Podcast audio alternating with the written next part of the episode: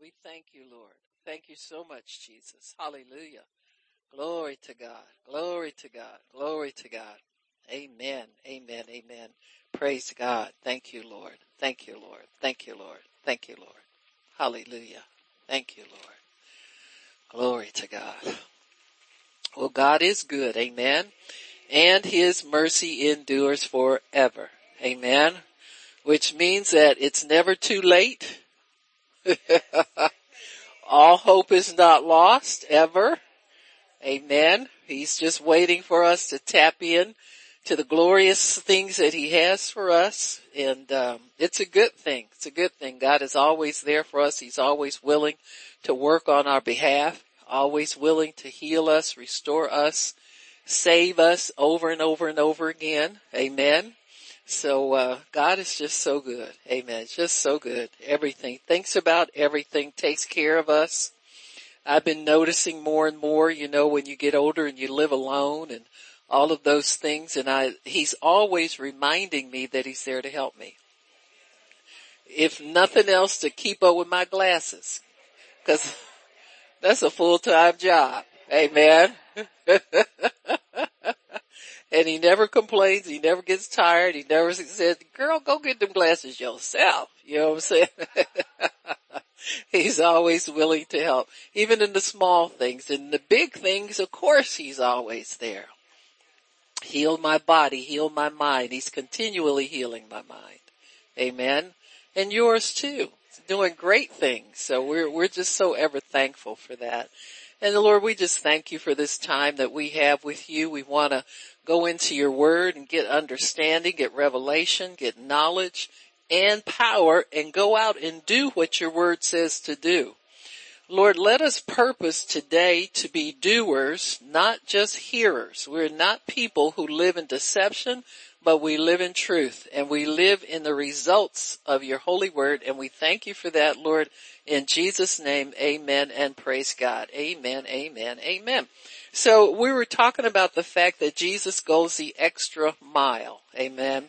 He goes the extra mile and he's the author and the finisher of our faith. He, he never starts something he doesn't finish. I mean, quit is not on his mind. It's not in his vocabulary. Amen. Quit really comes from the devil because he's the only loser in this game. Amen. He's the biggest loser. So we can count on the enemy to put thoughts of giving up, fainting and quitting inside of us. Uh, we, we sometimes get weary, uh, even though the Bible admonishes us not to. I think the reason it admonishes us not to is because he knows we will. you don't warn people of things that you don't think they're gonna do. And so he admonishes us not to grow weary. Amen. Grow weary. Because many times weariness starts out as a seed. Amen. It's taking too long. It's doing this. And if we feed that and we entertain it and embrace it, we can grow weary. It'll begin to wear us down. And so the Bible admonishes us not to do that because it's always a good possibility that we'll fall into that trap. And just as easily as you started to feel weary, you can be revived again. Sometimes you don't think you will because weariness can take you down such a, a dark road and, and prolonged, you know, like the first step of weary is uh, wonder, wonder, you know, the wondering wondering why it's taking so long. Wonder what's wrong. Wonder when. When is it gonna happen? When is it gonna be? In the words of Miss Diana Ross, my turn. You understand what I'm saying? We all into my turn about stuff. Amen. Hey, you had a turn last week and didn't take advantage of it. Just a thought. Amen. And, so eh, that weary thing, it, it starts as a little thing. It'll, it's a distraction really, but it has the potential to wind up being the main road. Amen. All distractions have the potential to wind up being the main road. Amen. And so that's where the Bible admonishes us, hey, get off that road. Get back over here. And that's where Jesus comes in as the finisher of our faith. It's like he's saying, look, I'm over here. Can you come over here and get with me? And as soon as we shake off our weariness and come to our senses and understand, well, if I'm weary and I quit, what am I going to do? You don't have another God in your pocket somewhere that you can serve. Amen.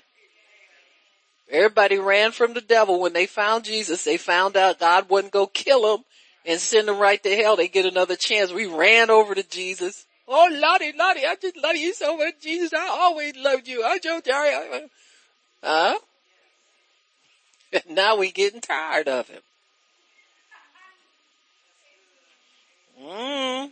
It's like that boy. Well, I ain't gonna go there with you. Boyfriend or girlfriend. Yeah. Why not? Why not? Since we're all here. so you know how that is. You in love and out of love and then back in love again.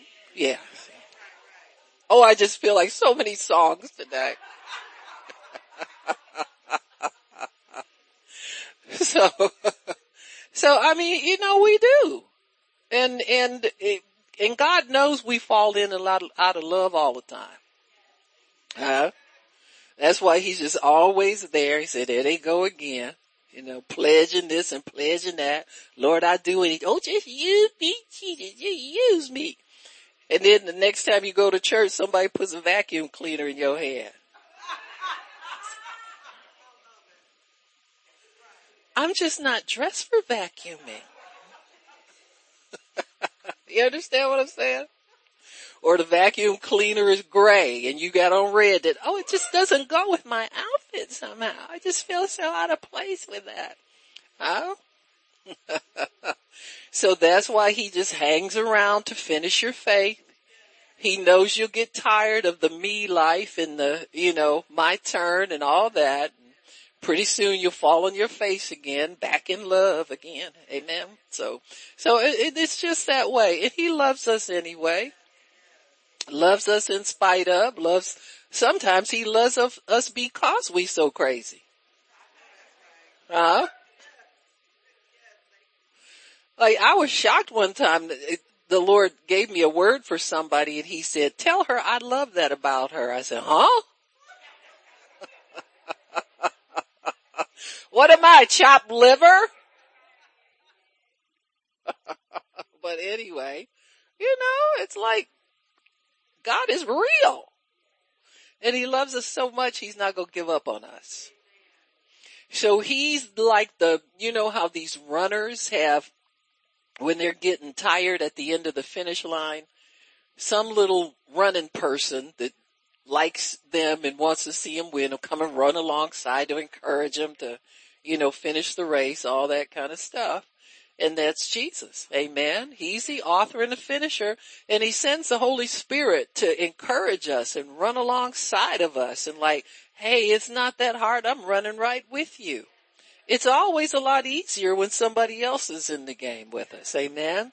And so whatever he has to do, he will complete your faith. Why? Because he wants to see you get the thing that you believe in for. He wants to see you possess it. So he goes the extra mile. Amen. Sometimes we think, uh, we're done with something or uh, it's too late to get it or God's already, you know, all, all those things that, that come to our mind. And then we find out the Holy Spirit is encouraging us to continue to believe and continue to, to, to thank God for it, confess the word and lift up holy hands and, and praise him for what he's doing in our lives. And so it, that's how he goes the extra mile. He finds a way to get us to release our faith. Amen. He finds a way to get us to release our faith. So we talked about the fact that when the man and the woman were in the garden, they disobeyed God. Uh, there, there was a curse on, um, knowing good and evil. Amen. There's a curse of knowledge out and, and, and it started with their eyes being opened. See, it started with deception where that Satan told the woman, he said, if you, he said, did God really say that? In other words, he always questions our intelligence, our attention, something he, he like disarms you. He takes away your armor and your defense against him by questioning the legitimacy of it. Hath God really said? Did he really, this, you really think that's going, you really think, you really think you're healed? You really think God's gonna do that for you? really think? See, and what that does is it knocks you off your foundation if your foundation is easily shaken. The biggest mistake you can ever make is answering him back like he's important. Like what he thinks is important. Amen. Sometimes those thoughts originate within us. Cause our insecurities sometimes ride along. They get a free ride into the kingdom with us. You know what I'm saying? They're always sitting on our shoulder trying to get our attention to get us to question if everything's okay. Well, if something was wrong with your faith, Jesus would have straightened it up and helped you with it already. That's his business. It is. Listen, the devil can't help you with none. If it's something wrong with your confession, something wrong with your faith, something wrong with the way your lifestyle, all of that, the devil can't help you with it. So why are you talking to him about it anyway? Amen. but we do. We entertain those thoughts. You know, sometimes they're obvious, sometimes they're a little more subtle. You know, subtlety is where he operates. Amen. Tries to get you off guard, get you to question whether you qualify for God's help, whether you deserve what you're expecting God to do. So when he, when he questions, well, is your faith adequate? What that really means, who you think you are. You think you deserve God doing something for you? And we give into it. Cause then we go checking ourselves and say, or you, you know, you go run, get your Bible real quick. You ain't seen it in a week. You pick it up, blow. I'm in love with this word. Huh? Stroking that Bible ain't gonna get you to believe it. You better get to put your eyeballs on that thing. And I mean consistently. Well, look at it this way. At least it helped you get back in the word. Huh? Which is where you belong. Amen. So the curse that comes with your eyes being open. Cause God never intended for them to be. And he doesn't want you to keep them open to everything now. Amen. You keep your eyes open to him. Said that he will keep, he will keep him in perfect peace whose mind is stayed on me because he trusts me. Amen. You keep your mind on stuff you want. Amen. You don't entertain thoughts of things, you know, the thought might hit you. Oh, well, what's going to happen? I better lock all these doors in case somebody breaks in. You don't think about that all day long. Amen. Cause you got enough sense not to keep yourself worked up over nothing. Amen. And so we think on things that we want to see happen. We want to see them come to pass. And that's why we think on certain things. They're appealing to us. Amen. They're, they serve a purpose, a good purpose in our lives. And so as long as we can understand that God wants us to stay focused on Him and that's the best place. Stay focused on His Word. If, if you start feeling not good, don't focus on not good. Focus on you're healed. Cause as quick as, quickly as that thought came, you know, it's only a thought. It's what we make of it that makes it real or not real. See? And, and many times we don't want to believe that. But your faith is powerful to that end. Whatever you focus on becomes more real. It takes on life, takes on power in your life. Amen. That's why the devil's, devil wants you to think about uh, people that, that, that treat you bad or your haters or whatever you want to call them. Well, you know, they jealous of me anyway. Why? What you got that they can't get? and more of. Many of them. You ain't got nothing. Amen. And, and jealous ain't paying your bills. So why you gonna sit up there? you gonna have to go and hit eight hours like everybody else if you want the bills paid. So don't let that make your head turn. But our eyes being open really was a curse. We're not supposed to see everything. We're not supposed to consider everything because it doesn't fit into God's plan for our lives. Why would you consider holding up a bank? You understand what I'm saying? If God ain't told you to. You know, people say things like times really have changed. You mean they won't let me in a bank unless I have a mask on my face? Used to be, used to be you would, couldn't even get service if you had on sunglasses and walk in a bank. Amen. I really have changed. so you don't want your eyes open to natural sight. Okay. Natural sight is evil sight because it's easily manipulated by the enemy. So you don't want to focus your attention on anything that's easily manipulated by Satan. Huh? He'll get your attention and, and just show out as my mother used to say. Girl, go somewhere and sit down. that was her main word. Quit showing out, you know. Or she'd give you that look and you was, you see, you, you start showing out cause a little, maybe a neighbor came and visited or something and uh, they thought you were cute and you had to stand in the middle of the room and keep, your mother said, sit down girl. Oh mama. And mama shoots you that look. You said, ooh, if that neighbor ever goes home, I'm really in trouble.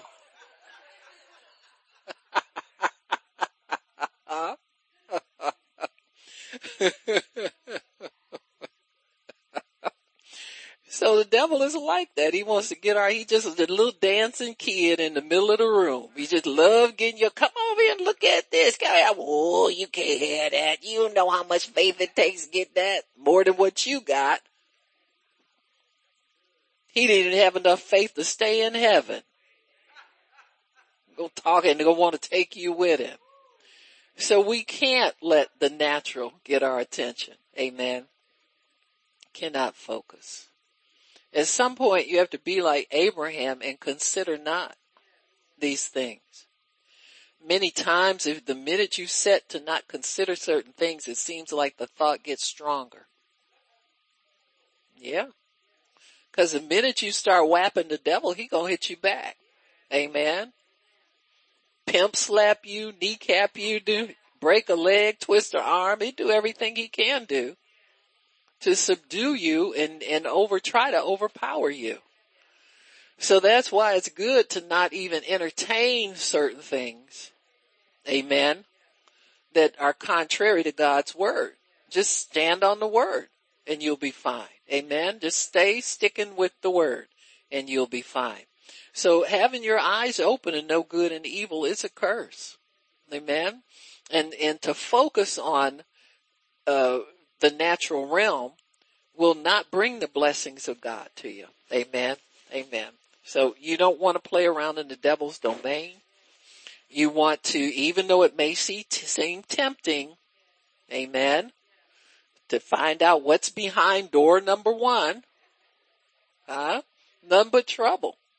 It's not the kingdom way. And so God has locked up the promises inside of our hearts. Amen. As we meditate on the word and he expects us to draw from that at all times. Draw from the rich deposit of the word that you hide in your heart. Amen. So, so really what you focus on is a matter of what you choose. Amen. Like Joshua said, this day choose, don't quit keep putting off the choice. Choose you this day who you're going to serve. Amen. And just sign up for serving God all the days of your life. Best decision you'll ever make. Amen. Is to sign up to serve him. So Jesus has to complete what he started. Amen. If you're believing for healing or for your symptoms to go away totally, which we all should, amen. It's not good enough sometimes to have them at a minimal level because you're still li- living in a uh, a divided atmosphere. You want to be 100% holy toward God. no matter how long it takes, at some point, everything will disappear that's not like God.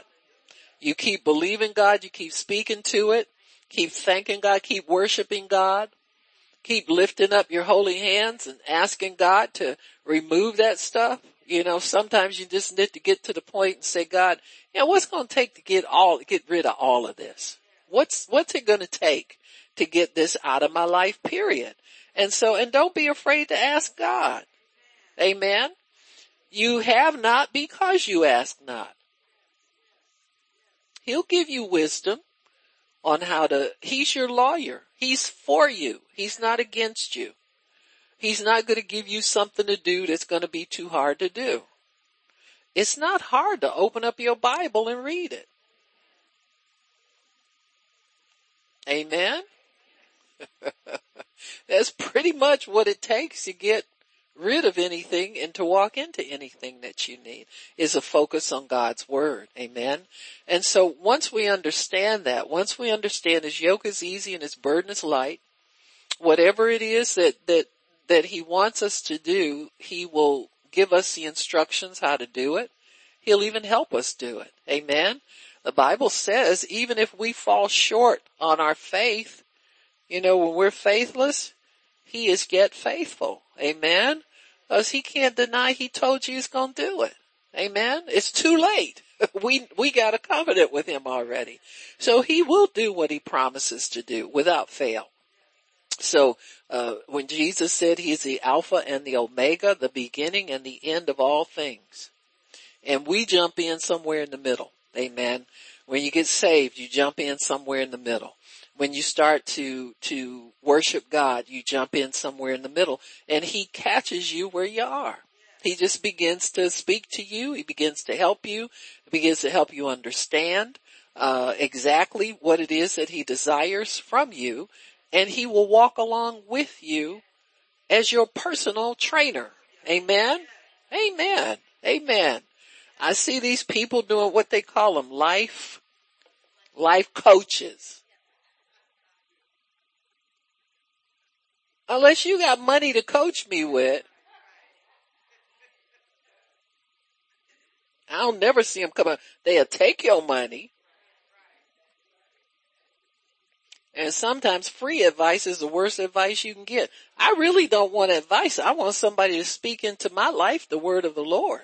Amen I need no life coach. You know, people think of themselves as so helpless. You know, when did we start needing a life coach? You know, all that the church couldn't do for you, you understand this is where your life coach is. And he lives with you. Amen. So many times we go outside of the things of God, just trying to find something to, to as a substitute or a crutch rather than go to God and get it dealt with. Amen. If you go to God, you'll get it dealt with. So yesterday we were talking about the fact that Jesus, when, when he would minister to people, people that needed healing or whatsoever, um, he had to finish their faith. Amen. Now, he starts most of their faith. In fact, there's record, let me put it this way, he starts everybody's faith, but there's record in most of the accounts where you see him start their faith. He begins it. And, and in, in most situations, it's when they hear about him. Amen. That's how he starts when you hear about him. Amen. Faith comes by, amen, and hearing by the word of God. So these people, because Jesus was so powerful, and so mighty in what God had him do, word got around very, very quickly what he could do, how, how he healed this person, he healed that person. So there was a lot of, of buzz about Jesus. Amen. Uh, testimonies that were given. Lots of people walking around that you could look at and you say, well, I remember him. He was blind for years. He's born blind and now he can see. Jesus did that. Jesus did that. And so it, it was all, all the buzz, uh, in Jerusalem and in different parts of the Middle East where he was. And so when he, he comes across this lady in, I think it's Mark Mark chapter 7. That's her. We'll go back through her uh, for the sake of just to clarify some things. A the Syrophoenician woman. And this is a woman we know she was not a Jew. Amen. And that posed a problem a little bit to some people because it depends on what the Jews thought about them, whether they felt they could, whether their faith would work as well as it should. Because as long as you think there's something wrong with you, that God won't give you what you ask for, or God doesn't favor you, or He won't bless you, or there's some doubt there, as long as that's there, your faith is hindered. Your faith has got to be without doubt. Amen. It's, it can't be wavering where today you believe Jesus will do it and tomorrow you believe he won't. It's got to be solid. And guess whose job it is to make it solid? It's not yours. It's his. He's the author and the finisher of our faith. So it's his job to solidify your faith. It's his job to make your faith acceptable to him. Just like it is with your righteousness, the fact that you can pray and ask him anything. He says, if my, if your, my word, if you abide in me and my word abides in you, you can ask anything. Well, that means that he's alive inside of you and from your, his life inside of you, you do the asking. So it's you asking, but you're asking under the power of his abiding life on the inside of you. Not asking in the flesh. You're asking with permission. And so everything that, that God requires, he supplies. If he uh, requires righteousness, it's his righteousness that he's supplying to you. It's not yours. Cause we can't be straight for 10 minutes. Huh? Ten minutes we said, oh, I love you, Jesus. I love you, Jesus. Put on my favorite music. Where'd that song come from? Huh? The DJ that put on the wrong song. Now see, I was in a good mood till they put that on there. Huh? That's my song. Don't mess it up. Cause that's my song. Huh? That's us. We holy one minute and somebody messed us up the next. Just that quick. And then we shut everything off and just go sulk in the corner. Well, what happened to the worship you was all into and just a thought. So thank God it's not your righteousness that he's looking for. He's looking for his. He's looking for the blood to be applied. Huh? Three days go by and you still ticked off about the wrong song. Huh? You can't realize why you in such a bad mood. You don't even feel like reading the word no more. Just got mad. So thank God he supplies righteousness. Amen.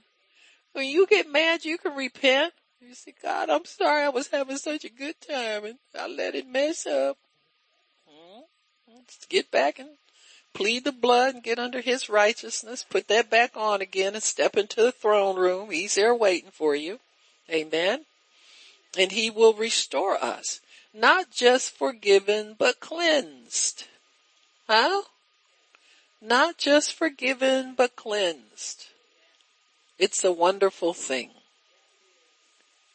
See, you don't know forgiveness until you know cleansing. See, it's, it's a partial thing, you know, and people think, well, I don't have to ask forgiveness for every little thing. Well, if you know something, you better. little thing, big thing.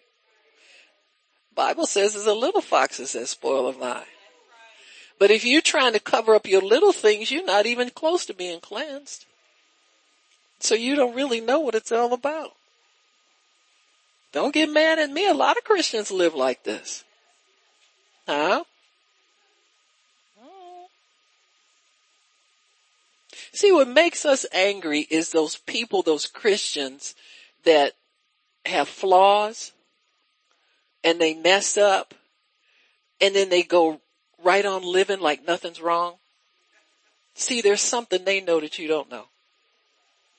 Cause while you're sitting waiting, counting their fleas and trying to condemn them, they've gotten forgiven and cleansed and, and on their way to serving God again. You sitting up there wondering,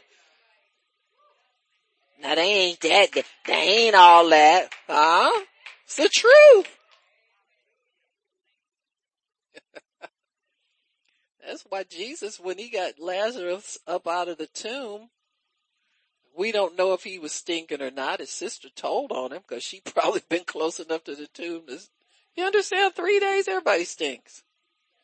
Try it sometime. no, I'm messing with you. Ah, stop it.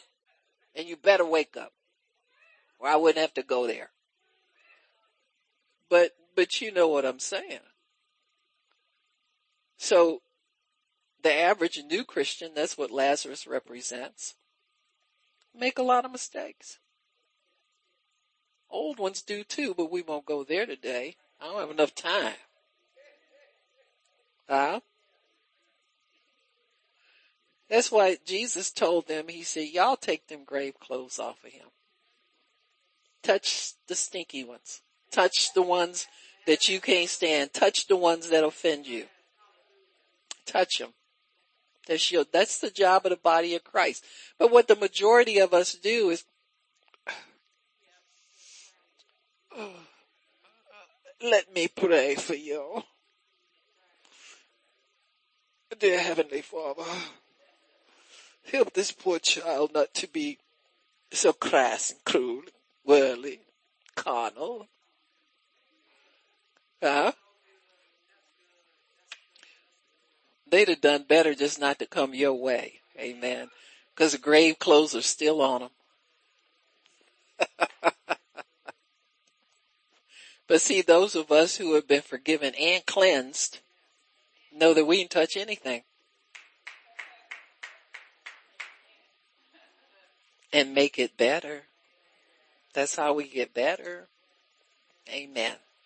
So the Syrophoenician woman in Mark chapter 7, I think she starts in verse 24. It says, and he rose from there and went into the borders of Tyre and Sidon, entered into a house and would have no man know it, but he could not be hid. Oh, I like that. I like this God. Amen. Why do you think he couldn't be hid? One, number one, if you're, if you're a Christian, if you're any kind of minister, the anointing will tell on you before you even enter the room. You understand what I'm saying? Amen. So it's the presence of God that he carried, but also when people would begin to recognize who he was, he had a reputation of doing good and healing and helping. And so wherever he went, his reputation went with him and the presence went with him.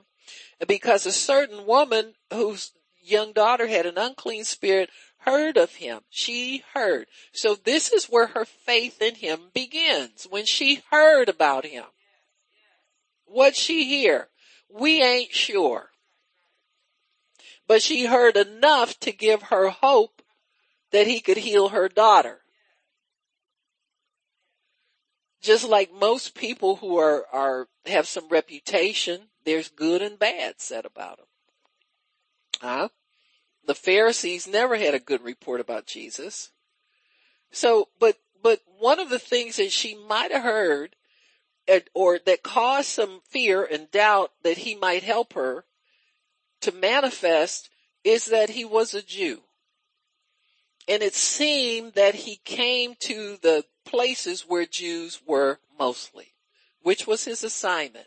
The Bible says he came to his own, but his own received him not. Amen. So while he was coming to his own, there were many people who were not his own that did receive him. So she's thinking, well, maybe, no, if he's just for the Jews and he won't do anything, but there was this man and he was from my country or wherever and he healed his people. You understand what I'm saying? And so there's mixed report. We all have it. Mixed report. God will do this for me, but uh, you hear somebody's testimony. And the worst thing you can do is wonder how they got God to do it for them. Cause then you start comparing yourself to the person that received instead of going straight to God. Say God's no respecter of persons. If he did it for them, he'll do it for me and forget about it. Amen. But many times we try to figure out what they did to earn to be good enough for God to do something for them. Amen. When, when he's the author and the finisher of their faith, just like he is yours. If your faith isn't what it needs to be, he will help that. He will help it. He will always help our faith. So don't quit because you think you don't believe strong enough or it, it didn't happen the first time you prayed and you're still waiting.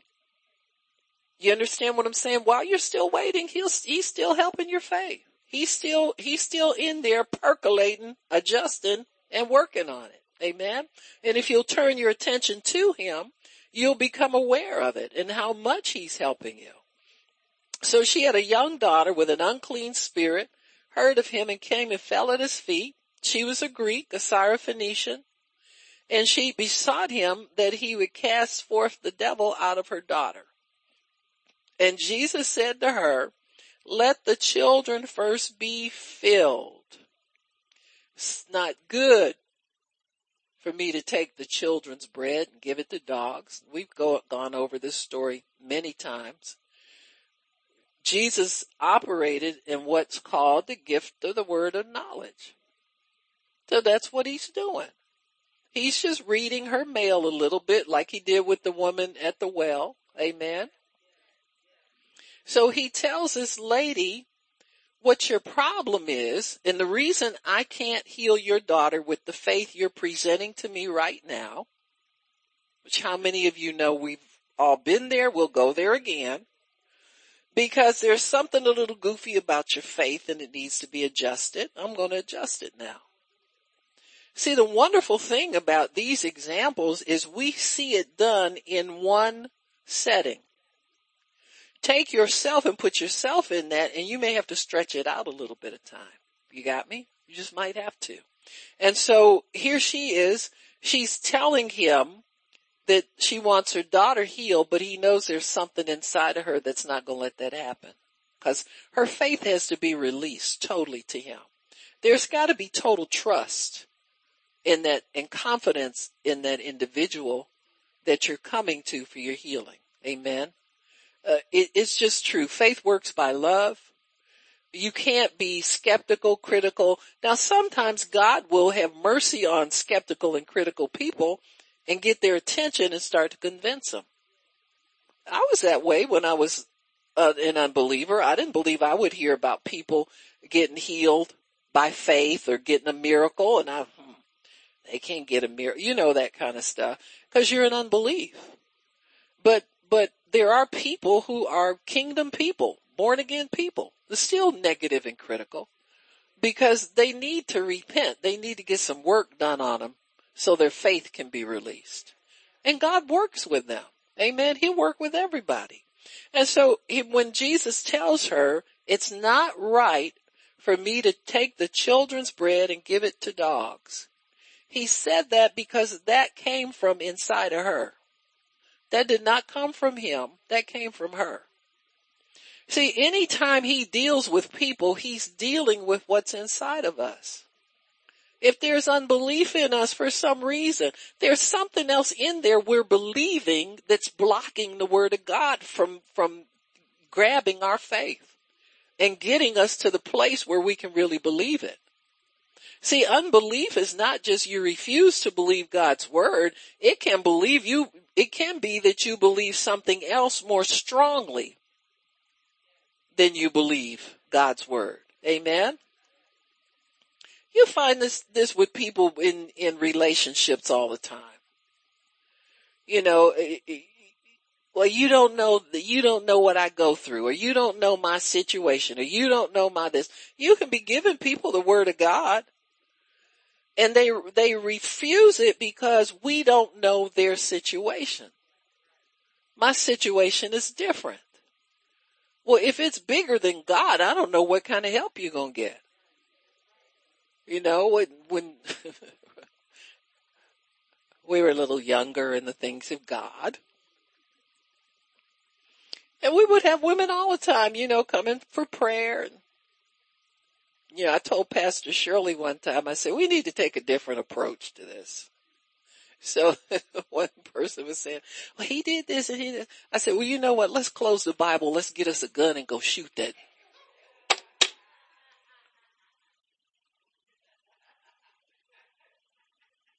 Huh?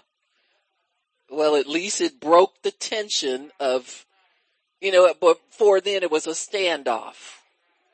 And you're trying to give the word and they fight. And man, when the devil got to hold a person, they give you more excuses and more reasons why they're right and God's wrong.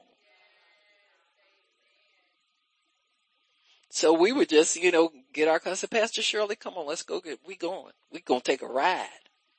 Get up and go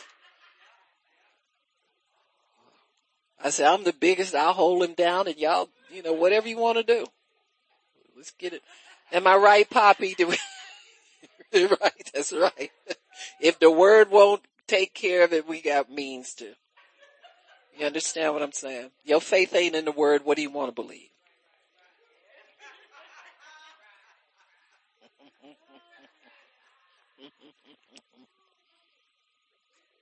Amen. And I'm not lying, right, Miss Nola? Amen. But this is what sometimes, you know, you, you, people get there. They're down a road you can't get them off of. You know, you're trying your best to give them the word, but they just ain't in a word mood. Huh? And that's this lady. She was not in a word mood. Huh? She wasn't. She, in her mind, she's tempting God. She's asking, but not asking. She kind of fleecing and feeling out. Well, come heal my daughter then. You know what I'm saying? And he senses that she's believing that he won't do it because. If there's ever anything, see, the mistake sometimes people make is believing that there's a good reason why they can't have what they want from God. If it's, and especially if it's something you can't change. Like this lady can't change that she's not a Jew. So she's, she's saying in effect that that's going to disqualify her from receiving anything from God. And she's going to confront the man of God to find out is he really who he says he is? Is he really a God of love? Is he, is he really God of mercy? Or are you just like the rest of those Jews that don't like us Samaritans or our Syrophoenicians? Amen. And so when, when he confronts her on this and tells her, reads her mail and tells her what she has in her heart, that's what he's doing. He's not calling her a dog. He's reading what she has on the inside of her. He's calling her what she thinks she is compared to him. So she's exposed now. What's she going to do with this?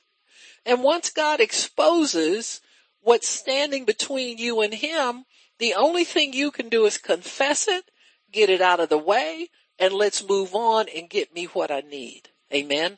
And so he tells her that and she answered him and says to him, yes, Lord, yet the dogs under the table eat of the children's crumbs.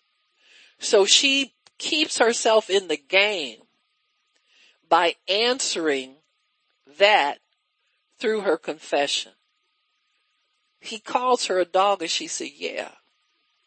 So she confesses that she agrees with him that I think there's something about me that you don't like and if that's not taken care of, my daughter don't get healed. You understand? And sometimes there are things in us that we are holding.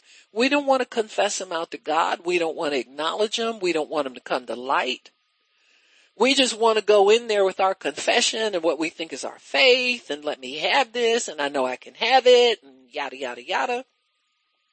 When there's something in there warring against your faith all along. You understand? Something antagonistic to your faith. Something that won't let your faith be totally released in confidence that God will do it. and I'm being obedient to what God's told me to do and that's all I have to do and it's a done deal. See, many times we have many reservations about certain things. You know, you, you pray and you, you feel like you're the next in, in line for a promotion at your job when the door opens. And then you go into the job and you see three or four other people that think the same thing. You start comparing yourself. Huh? When you're incomparable. Cause the incomparable one lives in you. Just keep letting him live. Amen. You're the best one qualified for the job. You gotta believe that. If you don't believe it, then quit going up in God's face trying to act like you believe it, but get yourself in your Bible somewhere where you do believe it.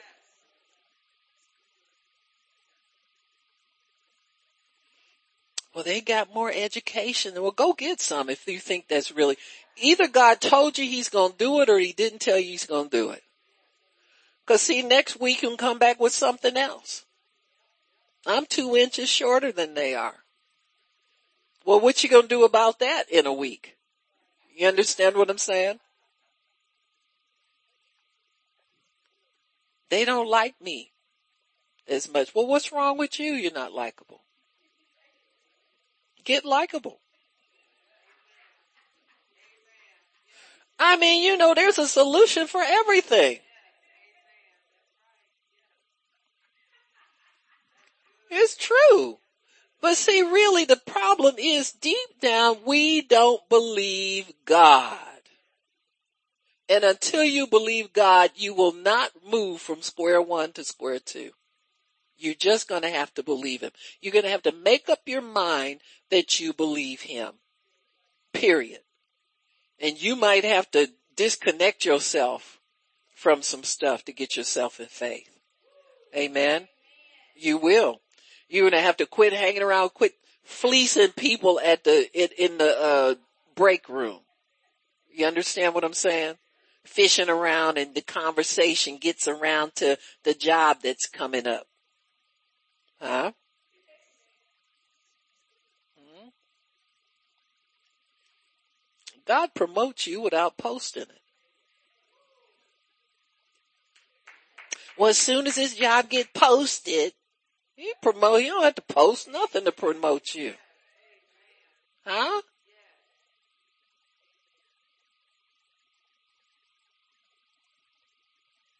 Your, your success doesn't depend on what man does ever, except say okay. I was speaking with somebody that, that was, you know, applying for a job or, you know, it talked to their boss already. You know, there was a, a job that was being developed and when it came up and you know, all this and, um, and the person was saying, she said, well, you know, I know God said it's mine. I said, well, your boss is going to have to just agree with God. That's all. She said when they went to talk about it, they had set an appointment to talk about the job. She said her boss started trying to say, well, I'm not, and every time she got ready to say something negative, she couldn't open her mouth anymore. And then after a while she got tired of struggling with, it. well, I guess the job's yours.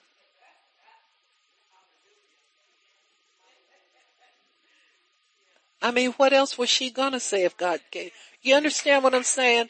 So I don't care how hard the enemy might try to make like it's something else. If God has it for you, he has it for you, period. Amen. You must qualify or he, if you don't qualify, he can qualify you. He's your qualifier. You ain't your qualifier. You know, one day you in, the next day you out. One day you hot, next day you not. You understand what I'm saying? I mean, as far as people are concerned, one day they love you, next day they hate you. You know, don't be, this ain't a, a, you know, the kingdom is not based on likes. Huh? See, it used to be just likes and, and, you know, that was it. Now they got you about seven different choices there. You know, you can go to like, the love, the hugging and shocked and angry and, you know, that's, that's a little too honest for me. Just keep me in the like category. Get along fine. You understand what I'm saying? And because, because people are like that. They want to know that they're accepted. They want to know certain things. They want to be reassured in the natural. Well, God's not going to let that happen to you. All his business with us is in the spirit. Amen. So no natural. You can't lean on it. You can't depend on it because the minute you start, and God does this for our own good, the minute you start focusing on people, what they think, what they say, the power they have, all this, He will knock that platform out from under you. He's not going to let you stay people focused and receive from His kingdom. You have to stay God focused. Amen. So this woman is uncertain and Jesus knows it. You know, she's kind of begging and wavering all of that. But then he finally provokes her enough to get her to tell the truth. And she's probably said that in her mind. you ever think crazy stuff in your head and winds up being God? You know, she probably goes around the Jews, look at them, they think they better than us. Talking about we dogs. Well honey, if I'm a dog, if they at the table, I'm getting the crumbs. She probably said that to herself before. Cause it came out too quick. But it's faith. It ain't pretty, but it's faith. Sometimes what you have to do to get what you need from God is not pretty, but it's faith. Amen. Like having a conversation with your boss and they can't find their words and they get confused and you just have to sit back and watch it. Not really sure what's going to happen, but you know God's got her now. If God's got your boss, they're going to come out and say the right thing. Amen. And eventually they did. Amen. Cause they couldn't say anything else but that. That's the power of God to help us and give us what he says is ours. The minute you believe that thing belongs to you. The minute you believe. So Jesus tells her, he says, for this saying, what you said the first time wasn't cool. Mm. Ah. Ah. You mean that's why I keep having to confess the word over and over again? Maybe. I don't know. We need to confess it to convince ourselves that God's going to do it. Amen. Sometimes we need to just confess it to convince ourselves that it's already done. Amen. You're not waiting on anything because it can manifest at any time. You have no idea when it will come to pass. You just have to know that it will. So that's where a lot of us get confused is we give it, we have a time limit on what we are going to let God do in our lives. Like there's something else you can go do that's more entertaining than fighting the devil all day long. you know what I'm saying? so he says for this saying, not for what you said the first time, Jesus, you mean to tell me she could have come up to you off the bat and said, I ain't a dog, heal my daughter. Uh, yeah. She could have skipped the fake worship. She could have ki- skipped all the pretending to be, you know, an okay person, all the fake stuff.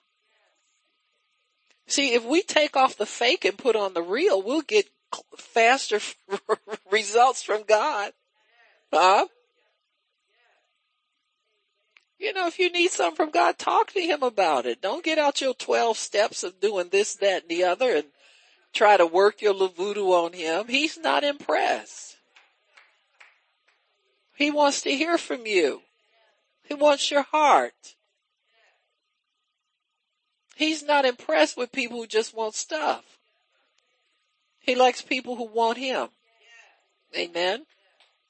And, and so sometimes it's, it's about taking time to honor him. and love on him and worship him and talk to him. Tell him about some of the things. I tell you what, if you spend time thanking God and telling him about some of the things that you've come through in life that he's brought you through, I guarantee you your faith will be perfect by the time you get finished with that conversation. But see, we go, we go robot fashion sometimes. I believe I receive when I prayed. I believe I receive when I prayed. I believe I receive when I prayed. Huh? I thank you. I bless you. I praise you. Thank you. Bless you. Praise you. Instead of just going in the throne room and say, God, what's up? I just love you, Lord. I just, you know, I'm, I'm going to take some time out of my routine that I do. your steps, your formulas, your routine. Nothing wrong with it. I mean, it, it serves a purpose. But there's sometimes you just need to talk to him and say, you know what? I think you think I'm worthless. And I think you think I can't have this. I've been trying to use faith. I've been trying to get faith. I've been trying to convince you I believe, but deep down it's just not clicking somewhere. For most of us, that's the raw truth. And we cover it up with a good confession. Now, if your confession is helping you to believe, please have at it. But most times, most confessions we make are done to convince God that we got it all together. There's nothing wrong here. I'm just waiting for you to hear my confession so you can give me what I want because it's driving me crazy. Oh, you need to talk about driving you crazy instead of coming up there with that little weak confession. Cause you see here what Jesus honors. He honors honesty. He said, that stuff you was talking before, sister, I was not getting it. He said, for this, what you just told me right here, this is why I'm gonna heal your daughter. It's raw. It's honest. It's what you didn't really want to say to God, but it got the job done somehow. Hmm. Imagine that. Coming to God being honest and getting the job done. Whew. Don't let that get out. I can see a lot of people flushing their books and tapes down the toilet, not being able to sell them no more. You let something like that get out.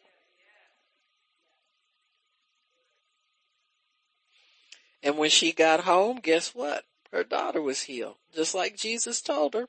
He said, the devil just came out of your daughter. In other words, you just released your faith just now. Huh? You don't have to wrestle with God to get anything. Just be honest. God, this ain't happening quick enough for me. Huh? That's how we feel.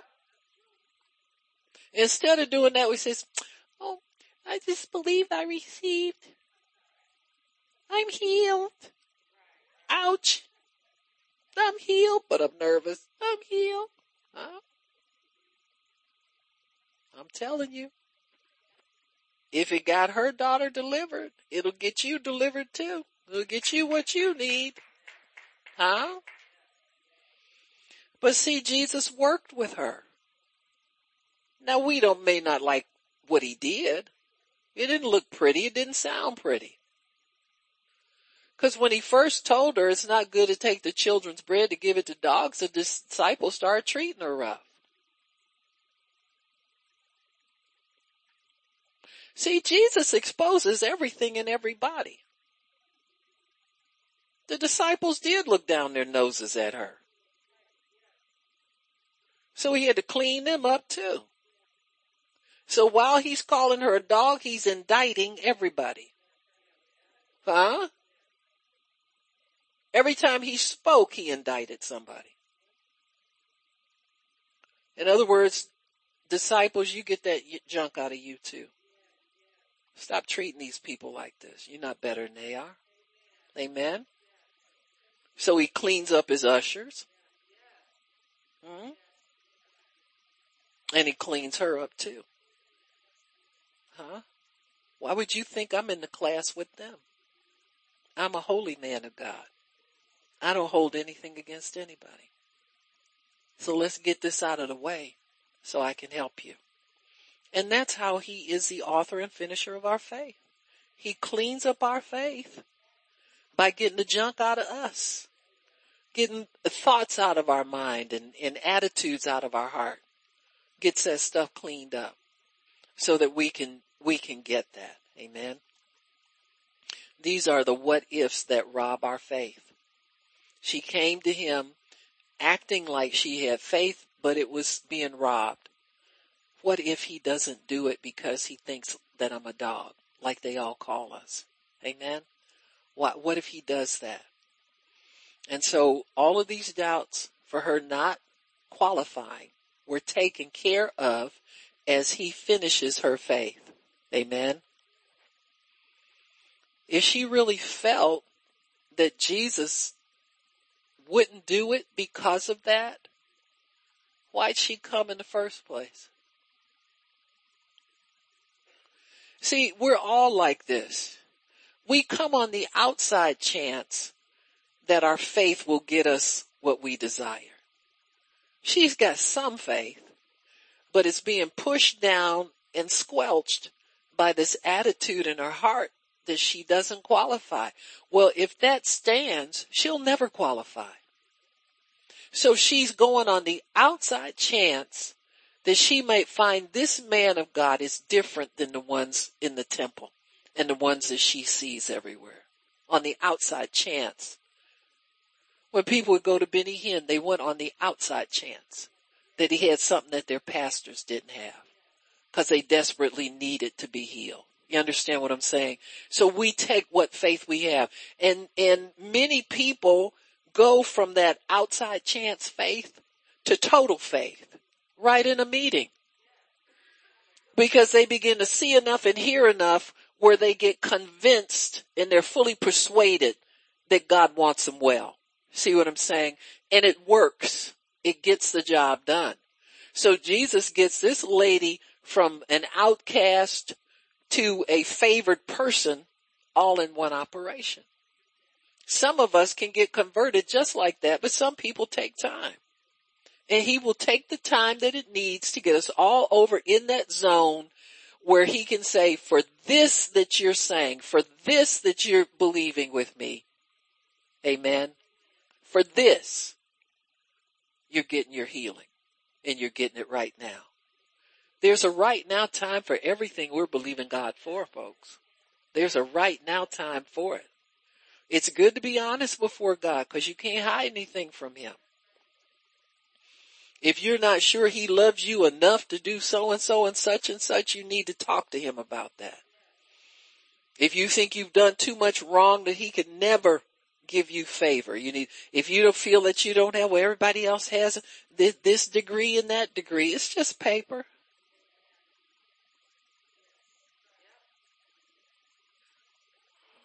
Lord have mercy. I said it's just paper. Huh? Your education is what you make of it. You know, it's doctors out there to cut the wrong foot off and they got the same paper up there that they, you understand what I'm saying? Just paper until you get to dealing with people. Then you find out what they really got.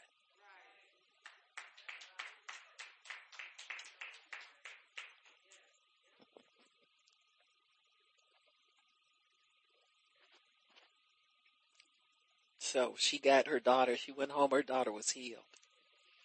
She got reassured by Jesus. Everybody who went to Jesus got reassured how they got what they got. And I like that about him. He said, for this saying, I'm healing your daughter.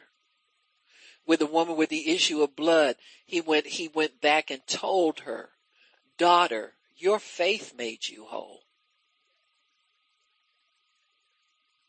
She has said within herself, if I can just touch him, I'll be whole.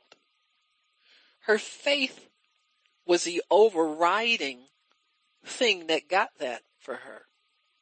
Not so much the touch.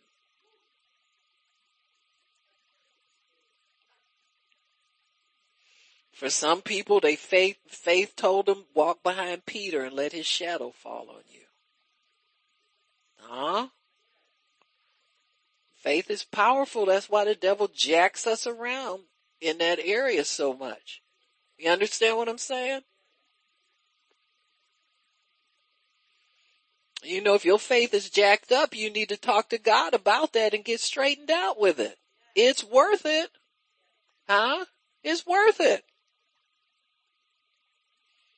You know, your faith needs to be engaged at all times. It can't just be sitting over here in the corner. You think you're waiting on God to do something for you. You do it for yourself.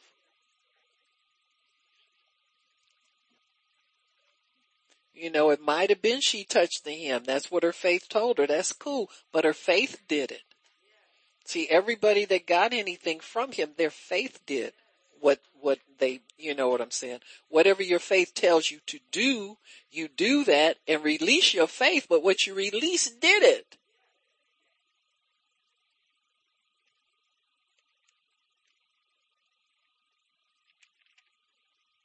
He has to see our faith and he will orchestrate things in your life to back you against a corner so that you must show him your faith. You've got to show him your faith. Um, let me go over here. I think I want to do this thing with the lepers. I think. I think, I think, I think. Um, where are they? Oh, Luke 17. We'll turn there.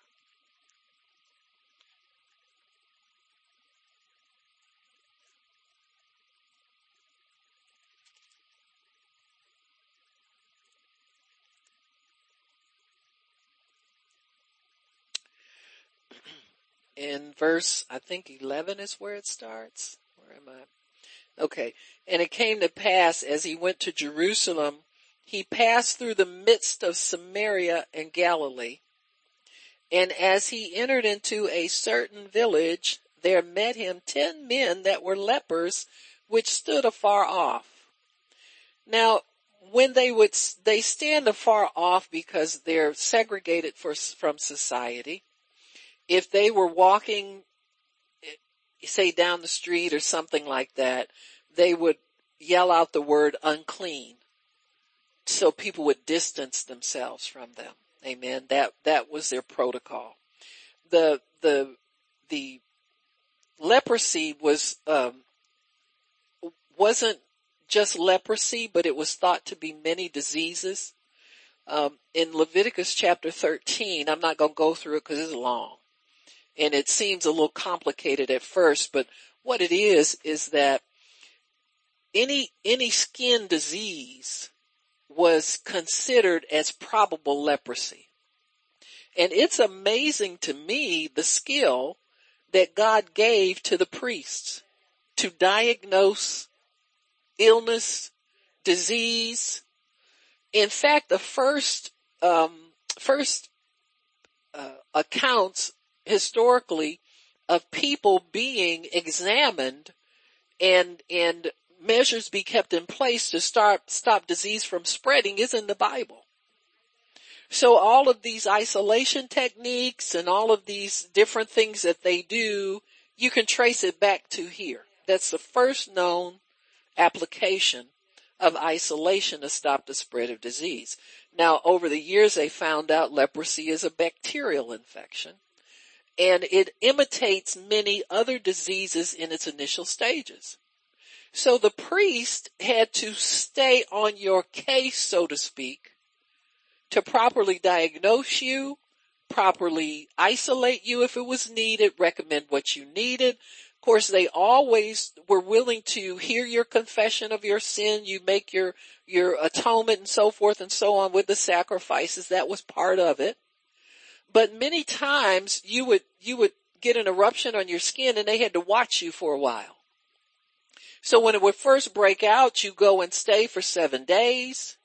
And if it was determined it was not leprosy or it would start to clear up, then they would put you back in there and, and you could go back with your family. So you were isolated and brought back, isolated and brought back, but you were always under the authority of the priesthood.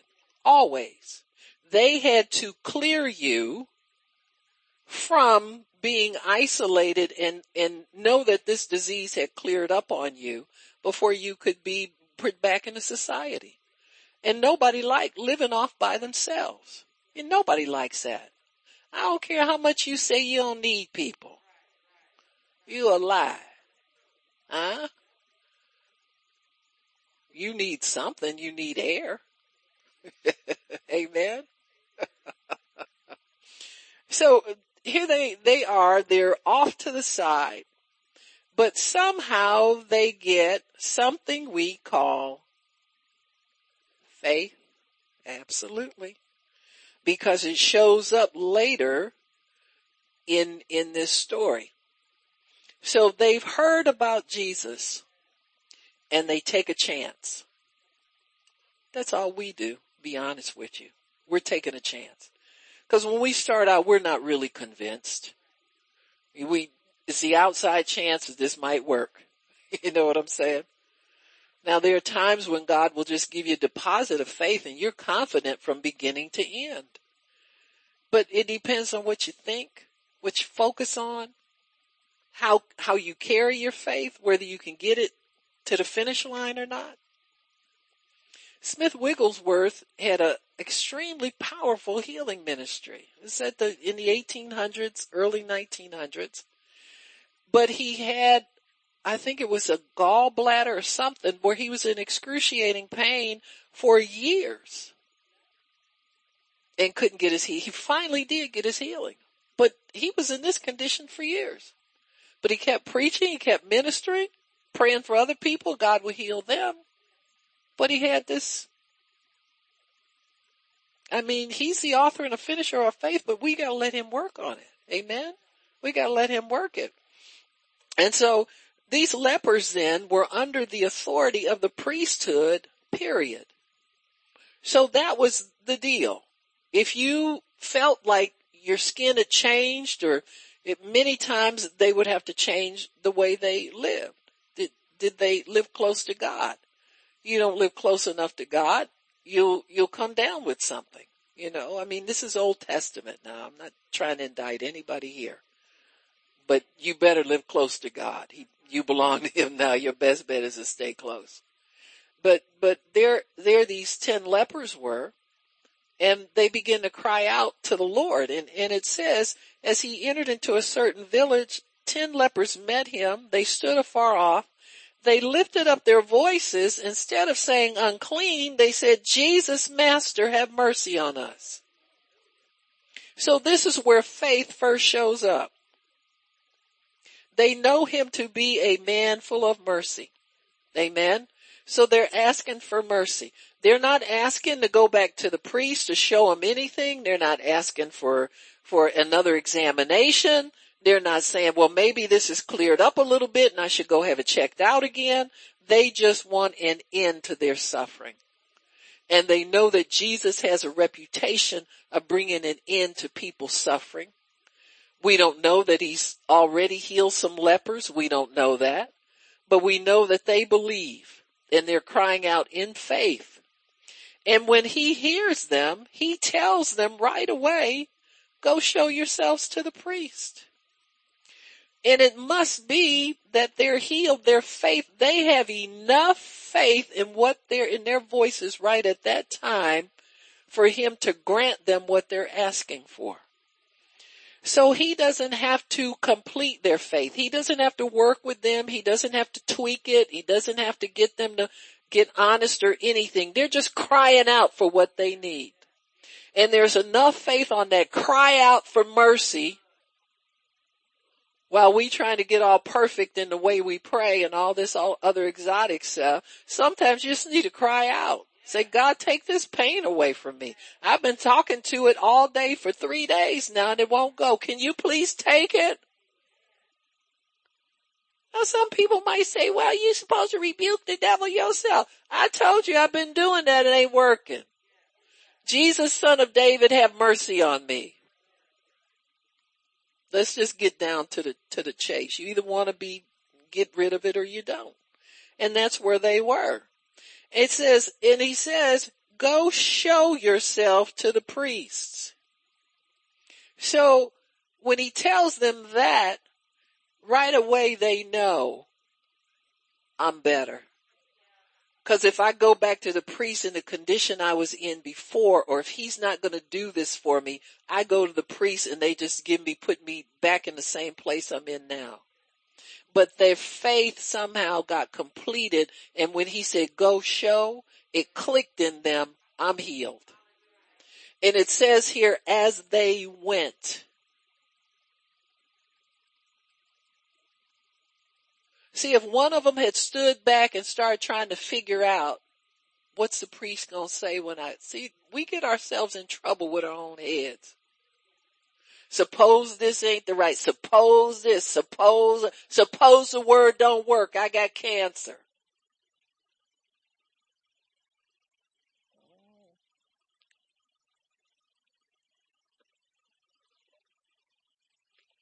I mean, that's really what it boils down to. So you got to get yourself in a position where you get confidence in God that he's going to work through your word, through the word. But when he told them go show, that sealed it. Go. Everybody that went was healed as they went. Amen. He'll do the same thing with you. On your way to, to instead of going back to bed and crying and holding what hurts and wondering when it's going to stop, go show. Go show God that you believe you're healed. Go get up, put some clothes on. Well, shower's optional. I don't know.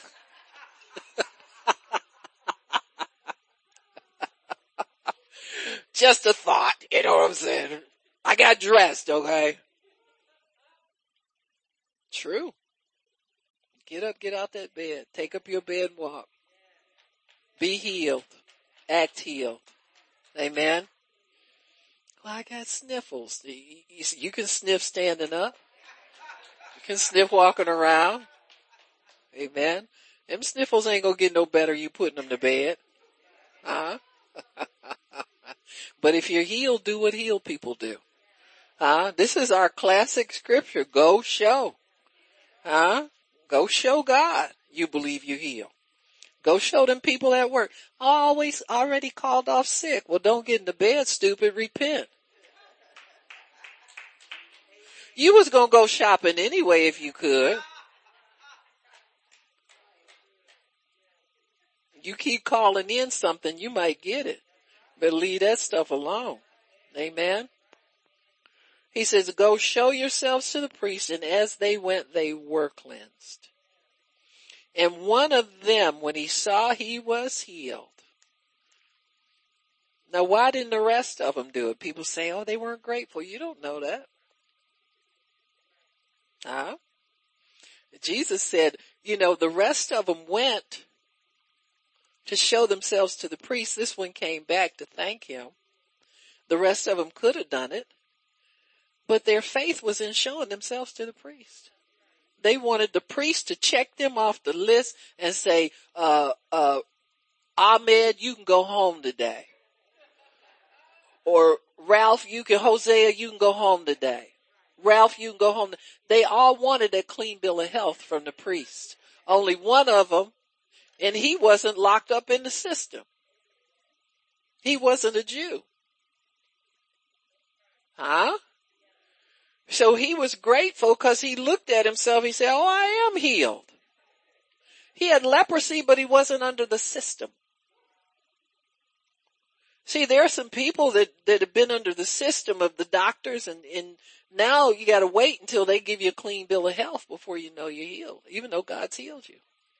You understand what I'm saying?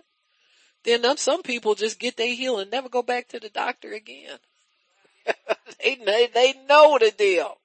See, when you know that you know that you know, you don't need them confirming and getting you off out the system. Cause you were never in it. We need to be in God's system. So that when God tells you something, you receive it by faith and you know, either one will work.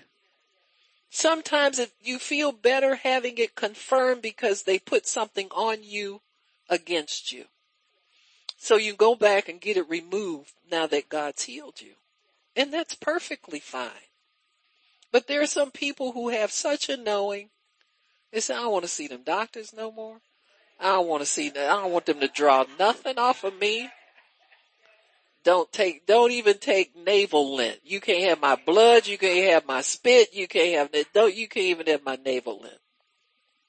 They just free because he set them free. When he heals you, you are free of disease, folks. You're free of disease anyhow. The devil can't put it on you.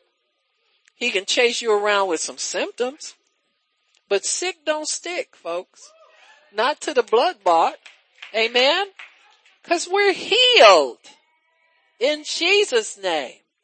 Praise God. Father, we thank you for healing us in the atonement. We're not waiting on a, a time when we're healed. We're healed now. And we thank you for that, Father. Lord, we bless you. We praise you. We honor you. We magnify you. We lift you up, Lord. You're worthy to be praised and adored. You're worthy, worthy, worthy, worthy to be praised. Hallelujah. Glory to God. Glory to God in the highest. We thank you, Lord. Father, I speak to every vessel here. Why don't you lift up your hands to God and thank Him for healing you? Just worship Him a little bit. Honor Him, love Him. Thank you, Lord, for healing us. Thank you, Lord, that we are healed without a doubt. Thank you, Lord, that we are blessed. We are filled. We have everything that we need. We thank you, Lord. Thank you, Lord. Thank you, Lord. Thank you, Lord. Uh, praise God. Praise God. Praise God.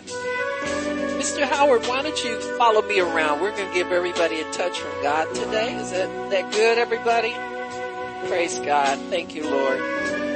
Whatever you need, He's there for you. Why don't everybody stand in front of your chairs unless, you know, you feel better just sitting and receiving. That'd be fine too. But if you do, we'll just give you a touch. When I say everybody, I mean everybody. So you can stay at your seat, Javi. I think we'll be okay. Thank you, Lord. Touched